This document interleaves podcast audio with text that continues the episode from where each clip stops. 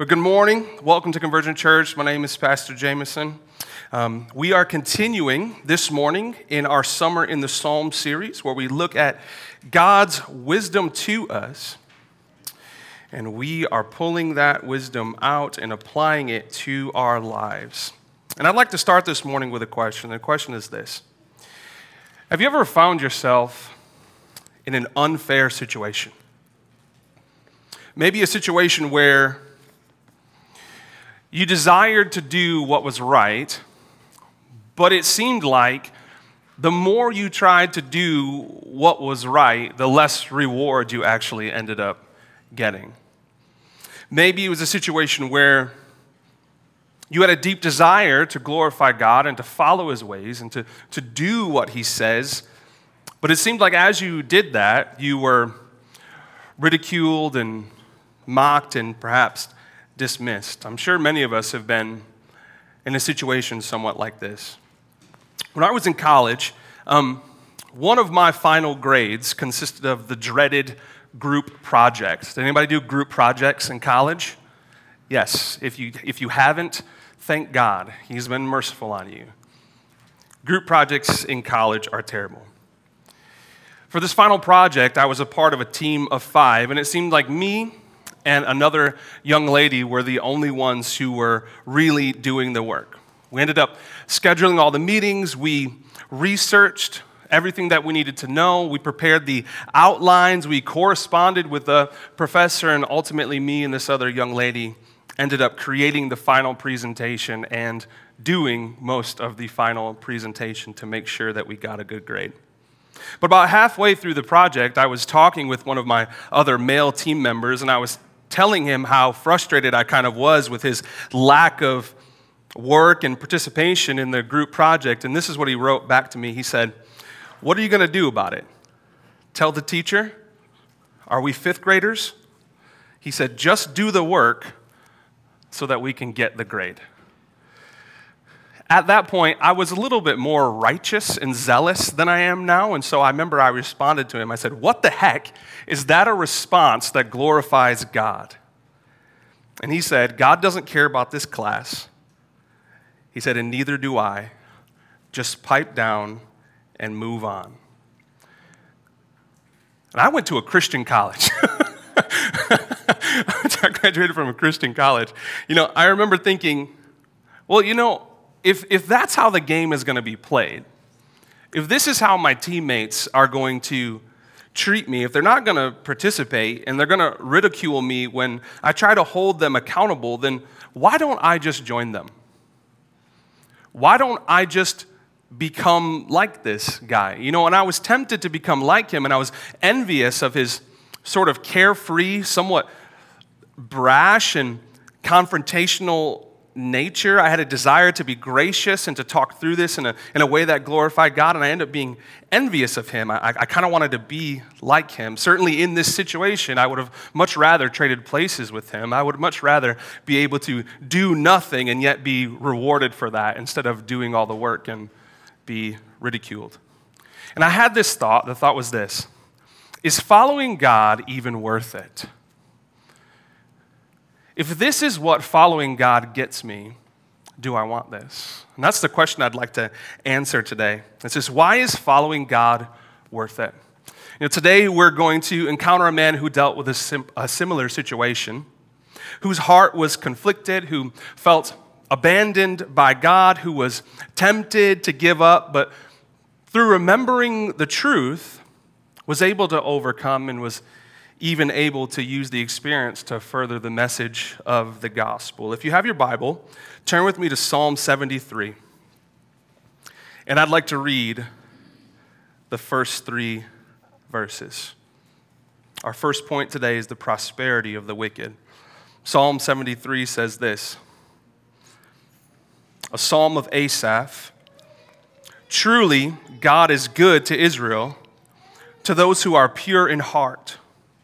But as for me, my feet had almost stumbled, my steps had nearly slipped, for I was envious of the arrogant when I saw the prosperity of the wicked. Now, this psalm was written by Asaph, and Asaph was a Levite. He was assigned by King David to lead worship in the congregation of Israel at the tabernacle. He was one of God's first worship leaders. Asaph was also a prophet. And Asaph had a great concern that God's people walk in faithfulness. And because of this zealousness of heart and this desire for faithfulness, Asaph found himself in a seemingly unfair situation. Now, historically, we aren't sure exactly what the situation is, but we do know this.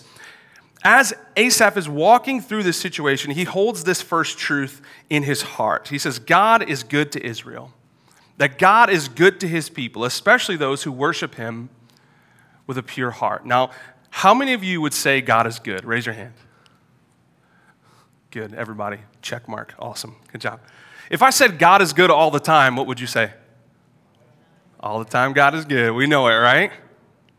We know that God is good. And all of our theology, what we know about God from His Word, can be really boiled down to two statements about God. And the first is that God is good. He's holy and he's just and he's benevolent. He's near to his creation. He's compassionate to his creation. God is certainly good. But the second thing we know about God is that God is also great. He's all powerful, He's all knowing, He's all seeing, He's an all creating God. He's sovereign. God is in control. God is both good and God is both great. And we know this in our hearts. However, as Asaph considers the world around him, and Israel's unique role in the world, he's having trouble reconciling the reality of God's goodness and greatness with what he's actually seeing being played out around him. See, Asaph was an Israelite, which meant that he was essentially a part of this huge national church. Now, all these Israelites combined created this big national family of God. They were a covenant family, and God had promised his faithfulness to them. But Asaph, being a, a worship leader at the tabernacle, would have afforded him this unique cross section of the people of Israel. He would have known the poor, he would have known the rich, he would have known the leaders, he would have known those people who worked in the market, he would have known the farmers. He was a prominent figure in Israel at the time. And Asaph sees that for some reason it seems as though this good and great God is not acting according to his promises. Instead of rewarding the good and rewarding those who are pure in heart and rewarding the righteous for their faith in him and good deeds, it seems as though he's allowing the wicked to prosper, even though he is great and has the power to punish what they're doing. And Asaph gives us a view of what these wicked and arrogant people were like. Read with me verses, verses 4 through 12. It says this. It says, For they have no pangs until death. Their bodies are fat and sleek. They are not in trouble as others are. They are not stricken like the rest of mankind. Therefore, pride is their necklace. Violence covers them as a garment. Their eyes swell out through fatness. Their heart overflows with follies. They scoff and speak with malice. Lawfully they threaten oppression. They set their mouths against the heavens, and their tongue struts through the earth. Therefore, his people turn back to them, and they find no fault in them. And they say, How can God know? Is there knowledge in the Most High? Behold, these are the wicked, always at ease. They increase in riches. Asaph is looking around at these supposed people of God, and he's seeing people that are fat on too much food. They're greedy and they seem to have no care in the world about it. There's people who, despite their hubris and sin, seem to have no problems in life. They're just gliding along on Easy Street every day. They boast about their riches and how they make their money. They're prideful about the things that they wear. Asaph says that their heart overflows with foolishness, and when someone comes to speak to them about their sinfulness and about their foolishness, they threaten these people with violence. Worst of all, these haughty people speak against God. It says they set their tongues against heaven.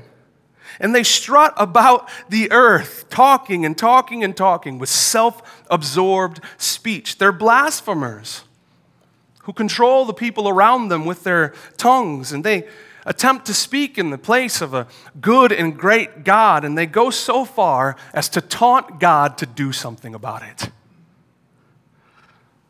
They treat God as if He does not care about the things that they're doing. I'm wondering, can you picture this kind of person? I think at least at some point in our lives, we've all met this kind of person. Certainly before Christ found me, I was this kind of person, although I wasn't rich. I was fat though. But so. Unfortunately, such people exist. And the reality is, some people like this exist within God's family, the church, just as they did in God's people in the Old Testament, Israel. When we look at them, our hearts can be conflicted. We can wonder, why does God not do something? Have you ever thought, God, why do I seem to experience so much trouble when these people who care very little about your glory, who do not follow you, seem so carefree in life? Why do these people seem so blessed, God, when I seem to lack the favor that you've promised me? Why doesn't the trouble that seems to constantly be falling on me fall on them. Surely, God, if you are true, surely, God, if you are just, you would do something about this.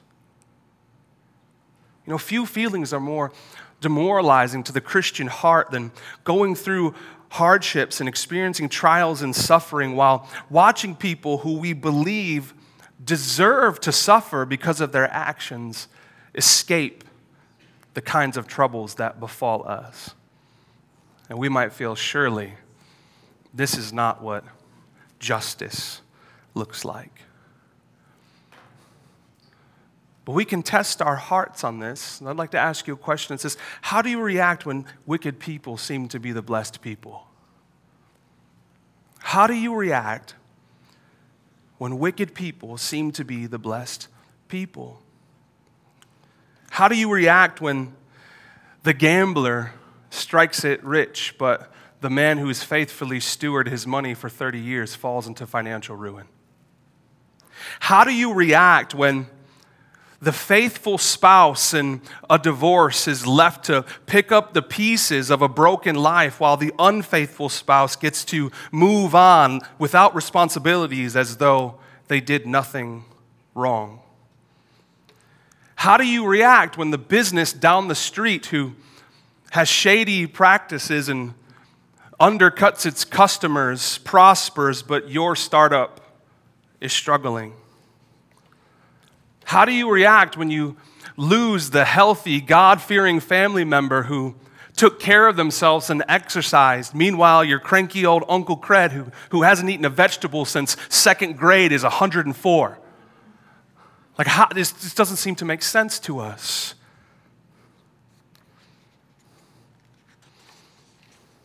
Asaph's heart responded with envy. He says he was envious of these kinds of people, he was envious of the wicked.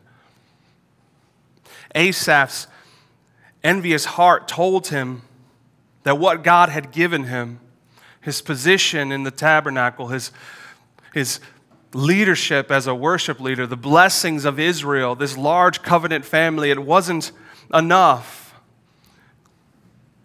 And his envy told him that others less faithful than him were more blessed than him. See, my friends, envy is a sin. And envy is not a problem with our circumstances, envy is not an issue with our surroundings. Envy is a problem with our heart. And untreated envy in the heart can cause major conflicts to arise inside of us. Let's look at the conflicts of a righteous heart here in verses 13 and 15. Asaph writes, All in vain I have kept my heart clean and washed my hands in innocence. For all day long I've been stricken and rebuked every morning. If I had said, I will speak thus, I would have betrayed the generation of your children. Verse 14 tells us is not only is Asaph looking around and seeing these wicked people prosper, but as they look at Asaph's faithfulness, they are mocking him. They are slandering him. They are rebuking him for his faith and in following God. And we see that two conflicts arise in Asaph's heart. The first one is this conflict of vanity. In verse 13, he says, All in vain have I kept my heart clean and washed my hands in innocence. What, what Asaph is essentially saying is, Lord, if this is how you treat your people, why am I doing this? Why am I bothering to live a holy life, to wash my hands, to walk in your ways, and to do what is right if this is the thanks I get from you? Asaph is saying, I should be receiving the rewards that they are getting, not this constant mocking and ridicule.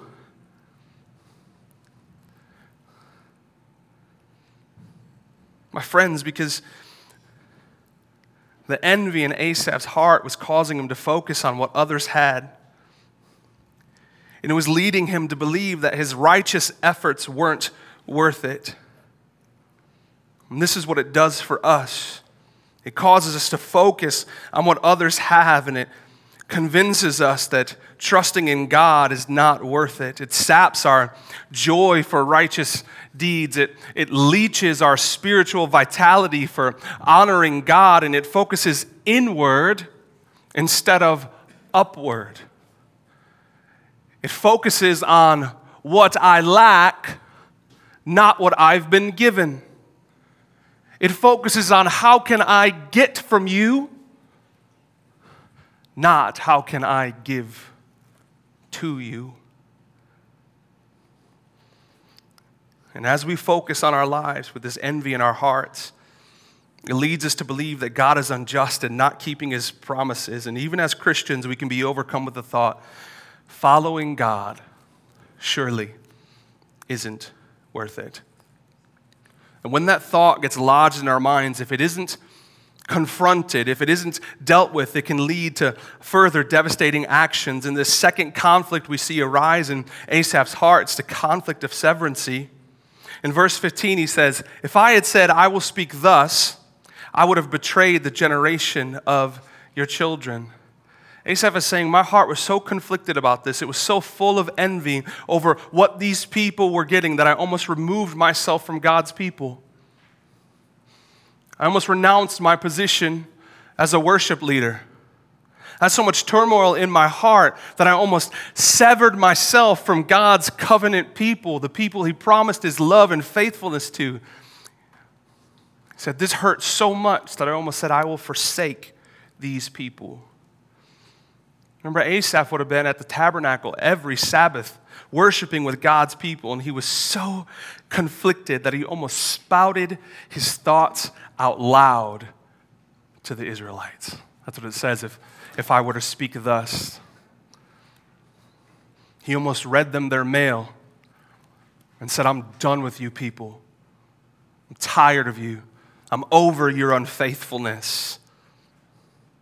And when envy is alive in our hearts, we can often be tempted to lash out at the people around us or to detach from the people we are envious over, especially if we're thinking along self righteous lines that, that we are more righteous than they are, and yet they are more blessed than we are.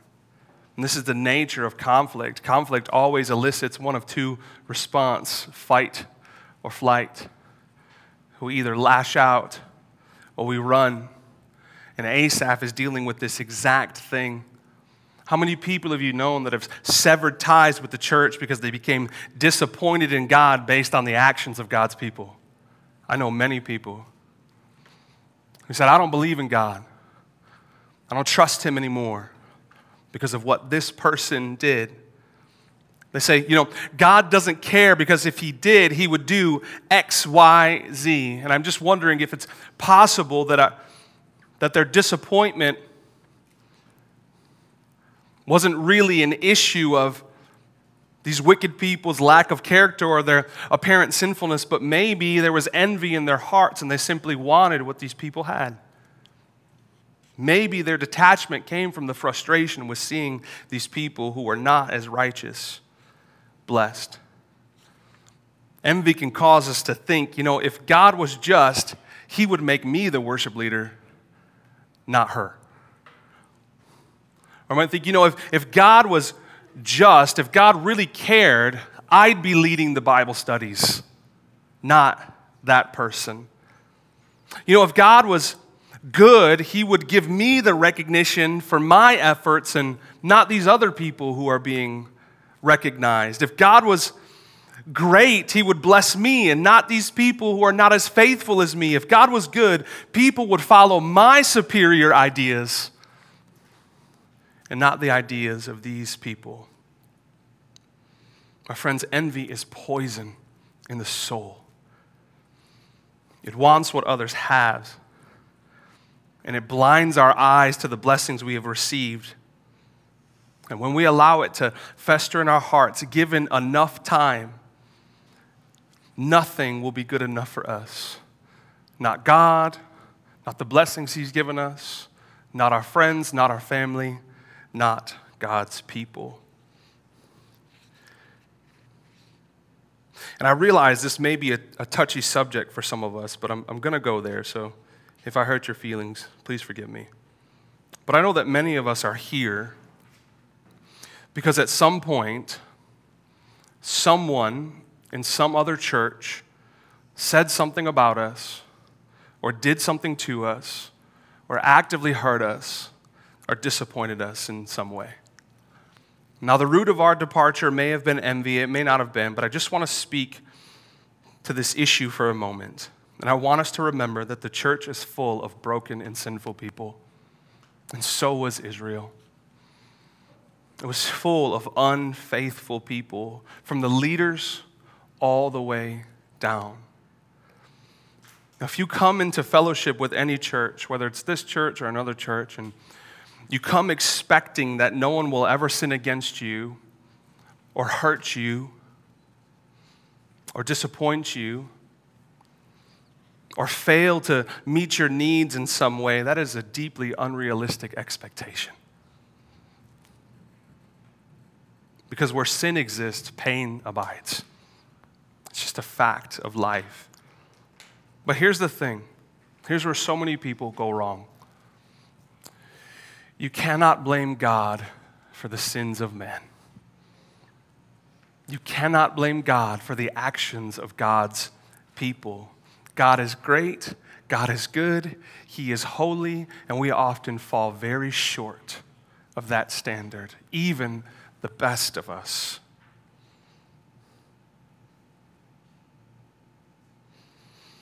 Don't blame God for that.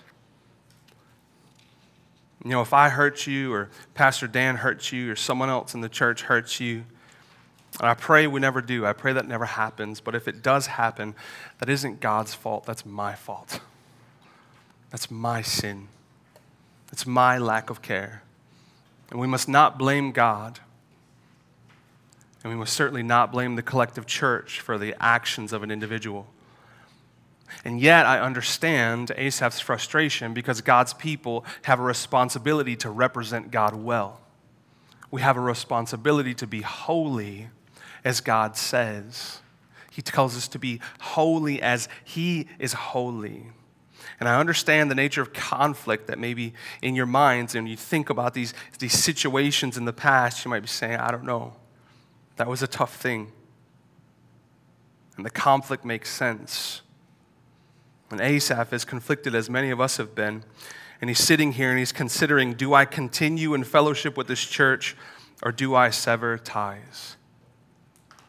Read verse 16 and 17 with me. He says, But when I thought how to understand this, when I tried to make sense of this, it seemed to me a wearisome task until I went into the sanctuary of God. Then I discerned their end. Asaph is saying, I could not make sense of this.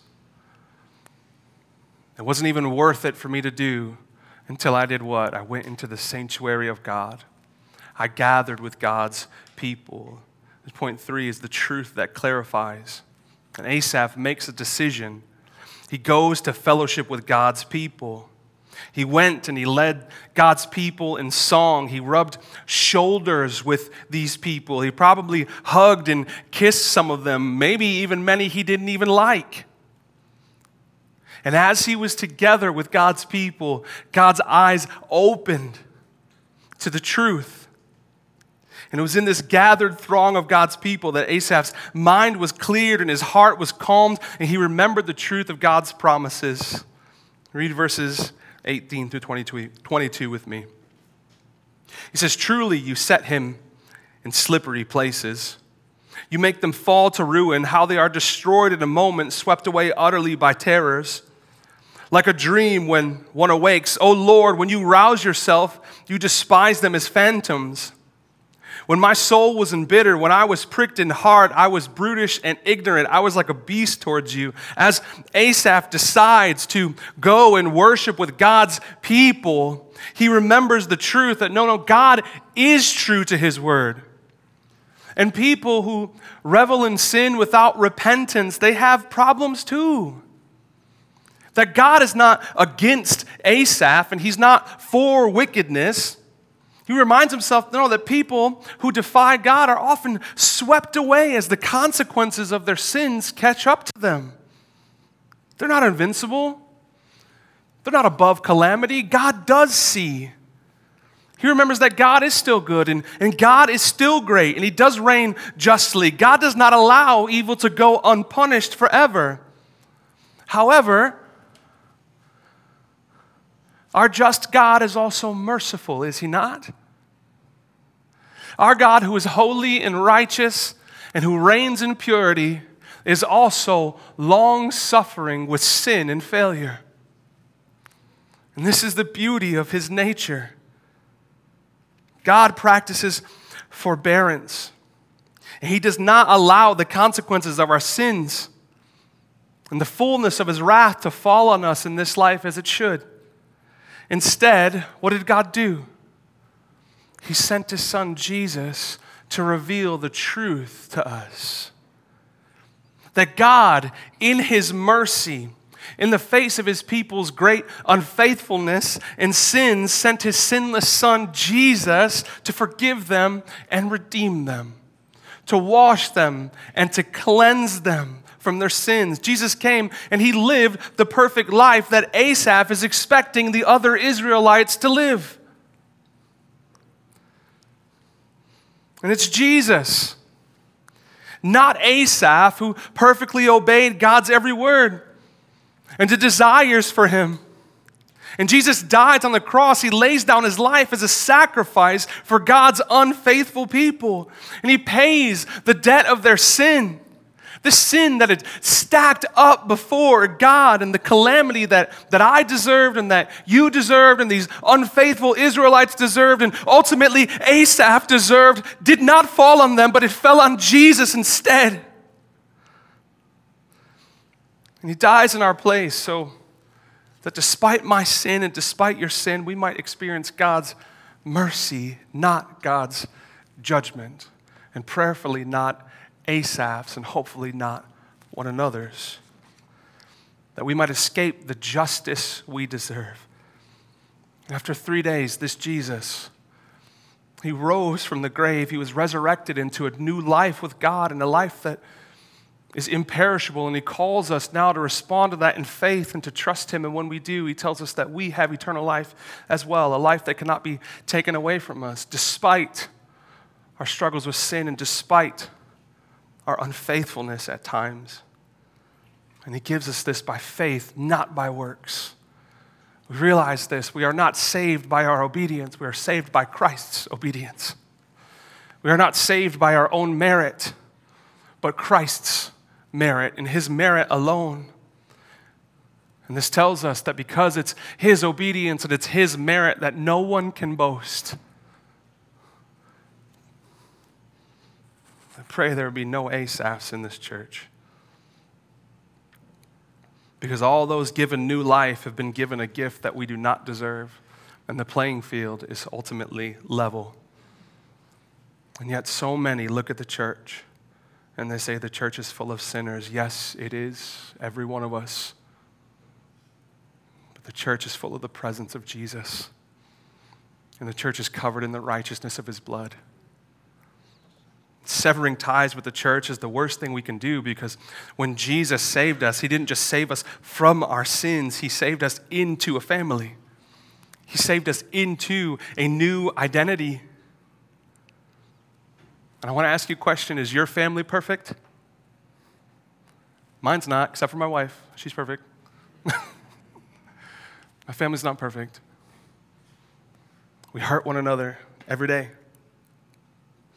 We sin and we fight and we disagree and we squabble. And in our hearts, sometimes we don't care about one another. And in our hearts, at times, we judge one another. And every family has its flaws, but God's family is made righteous through Jesus. made holy by his blood. And in God's family is the only place where we could recognize the truth of the gospel and be held together by the truth of the gospel, not how we feel about one another in any particular season. Here's the reality. If you stay here long enough at Convergent Church, you're going to have two thoughts about, about me. You're going to say, man, Pastor Jamison's the best pastor ever. He's awesome. And then you're going to run into a season where you go, this guy's an idiot and he has no idea what he's doing. It'll happen. It'll happen. But that's why we're held together by the gospel, not how we feel about one another in any particular season. And we come together to remind one another of this truth, to convey this truth of the gospel to one another so that we might not fall away from God and we might not fall away from God's people, but instead, as we tarry together, looking to Jesus and hoping in the gospel, we become stronger, we become holier, we live more righteous lives. We practice transparency. Instead of judging one another for our sins, we can bring our sins to the table and say, Hey, I'm struggling. Would you help me? And this is how we grow. God's people are sinners. And instead of running, let's look in the mirror and say, I'm a sinner too, and this is probably exactly where I need to be in the family of God with Jesus. Because Jesus didn't come to save healthy people, he came to save sick people. It's often said that the church is not a country club for saints, but it's a hospital for the dying. And so we come.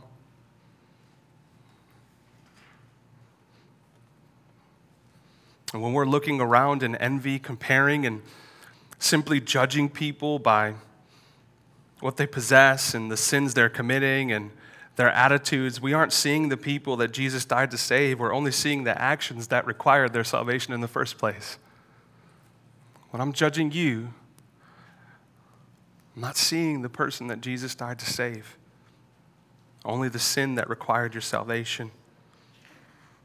And when we do this, if we hold this envy in our hearts and we judge one another. We'll be like Asaph, whose heart was embittered and says he was like a brutish animal towards God and will never be satisfied with that kind of mindset. But God is merciful to Asaph and he's merciful to us. And look what he reveals to Asaph in verses 23 and 24. He says this Asaph says, Nevertheless, I am continually with you. You hold my right hand. You guide me with your counsel, and afterward you will receive me to glory. Whom have I in heaven but you? And there's nothing on earth that I desire besides you. He says, My flesh and my heart may fail, but God is the strength of my heart and my portion forever. Is our last point. It's the portion that satisfies. You know, even though Asaph was angry and embittered and frustrated and tempted to sever ties with God's people, what was God's response to Asaph? Faithfulness. He sticks near to Asaph. He doesn't desert Asaph. He holds Asaph's hand, even though Asaph doesn't want to hold hands with unfaithful people. He guides and counsels Asaph, holding firm to him as he was tempted to wander away from God and away from God's people, even though Asaph would have otherwise dismissed wandering sinners.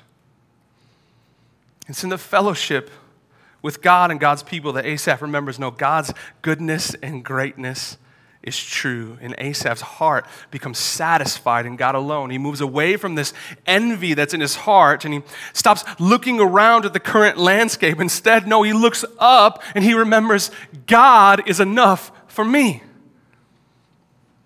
He is enough for me. He knows no matter what happens to God's people no matter what happens in his life, Asaph has a faithful God who promises to lead him his whole life long and to take him to heaven to be with him. And I'm just wondering how different might our outlook be on others? How this might it change our perception of people if we focused more on the eternal destination of struggling saints instead of the sins that they're struggling with today? If when someone in my life is acting unfaithfully, if I looked at them and said, No, Jesus died to save this person, instead of focusing on their folly. Because when I focus heavenward and remember who God is and what He's done for me, my heart is satisfied in God. He heals my wayward desires. He removes the envy. He, he, he takes away my desires for others possessions. He removes the, the righteous judgment from my heart that lacks compassion. And I remember that my reward for a faithful life is God. Do you know that? That our reward for a faithful life is not a nice house, it's not a nice car, it's not obedient children. Okay? Men, it's not a trophy wife. Women, it's not a husband that makes 400K a year. It's not any of these things. Our reward for faithfulness is God. And here's the most beautiful part God has promised Himself to us even when we're unfaithful. He's already promised us the reward. So our faithfulness is not to simply claim the reward, it's because the reward has already been promised. And when I remember that my reward for a faithful life is God and nothing less, He changes me. But when my thoughts are here on earth, when I'm looking around and I'm telling people that they are unrighteous, when I'm envying what they have and I'm tempted to call them out, when I'm full of envy, I am discontent. So we started this morning with this question why is following God worth it? It's very simple because God is an all satisfying reward. Your heart cannot be satisfied with anything else. Your heart will not be satisfied when you have what your neighbor has. Your heart will not be satisfied when your neighbor is walking righteously. Your heart can only be satisfied in God. When God is enough, your soul will be satisfied now. But when He's not enough, you will be a miserable person like Asaph. And it's this wickedness that sort of seeks this immediate gratification, but righteousness yearns for a future hope. Wickedness sets its mind on today, but righteousness sees the world through the eyes of heaven. And this is what God did for Asaph when he decided he was going to go to church. Look, for, look at verses 27 and 28 as we begin to wrap up. It says, For behold, those who are far from you shall perish. You put an end to everyone who is unfaithful to you. Before me, it is good to be near God. I have made the Lord God my refuge that I may tell of all your works. Asaph is discerning the end. He's looking through the eyes of heaven. He's saying, No, surely a righteous life trusting in Jesus will culminate in Jesus, by His grace, taking me to heaven, but a sinful life will culminate in separation from God. The righteous reign with God, and the wicked are punished for their disobedience. If we live a life of sin without trusting in Christ as our Savior, we will spend eternity without God's grace. And if many have said, hell's hot and forever is a long time. It doesn't matter how much you prosper now the story ends with separation from God unless we confess our sins and trust in Jesus. So I beg of you, if you have not done that, be reconciled to God today. All you have to do is confess with your mouth that Jesus is Lord and believe in your heart that he died and rose from the grave.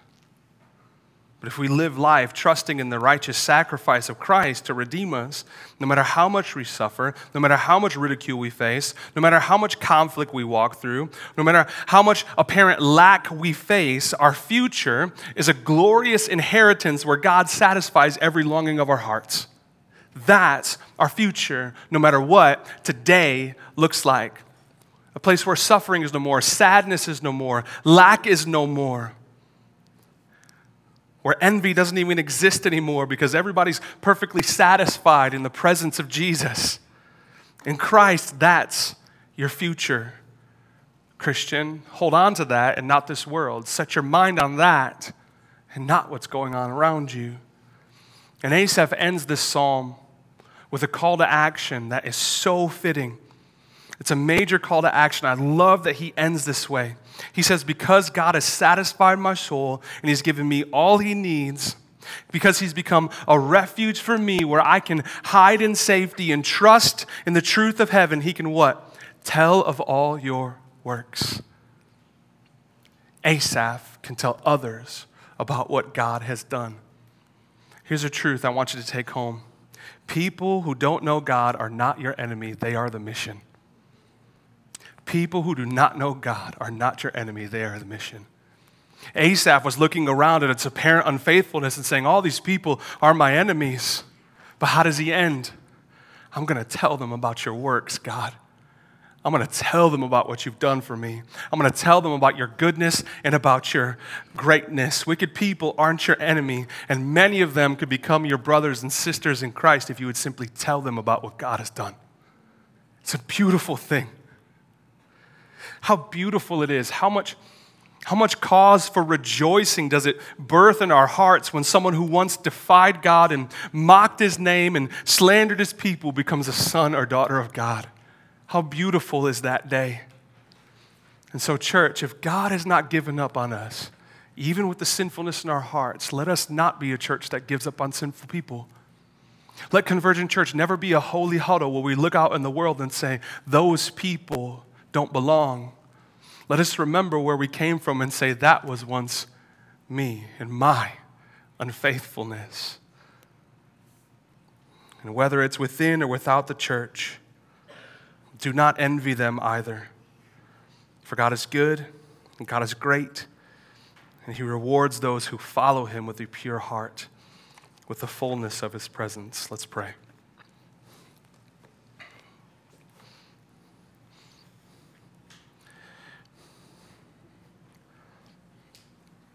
Lord Father, help us to see the world through the eyes of heaven. Lord, help us to be a people who do not focus on what others have been blessed with, but instead can set our eyes on the great inheritance that you promise for us that we might be able to be a people that says, because you've given us all we need and you've satisfied our hearts, we can give people what they need. We can give them the gospel. We can pour out our riches. We can befriend them. Or help our hearts not to envy over what the world has but Lord, let us speak of you in such a way that the world would be envious of us because of what we have in you. Lord, that we would speak so clearly and so emphatically and so powerfully about this heavenly reward that you've given us in Christ that they would say, I want that. I want to turn from a life of unfaithfulness and I want to follow God like you. Help us to be a people that simply says, following God is worth it because he satisfies my soul. But you are kind and you are faithful and you satisfy the sinner's heart. We love you and we bless you in Jesus' name. Amen.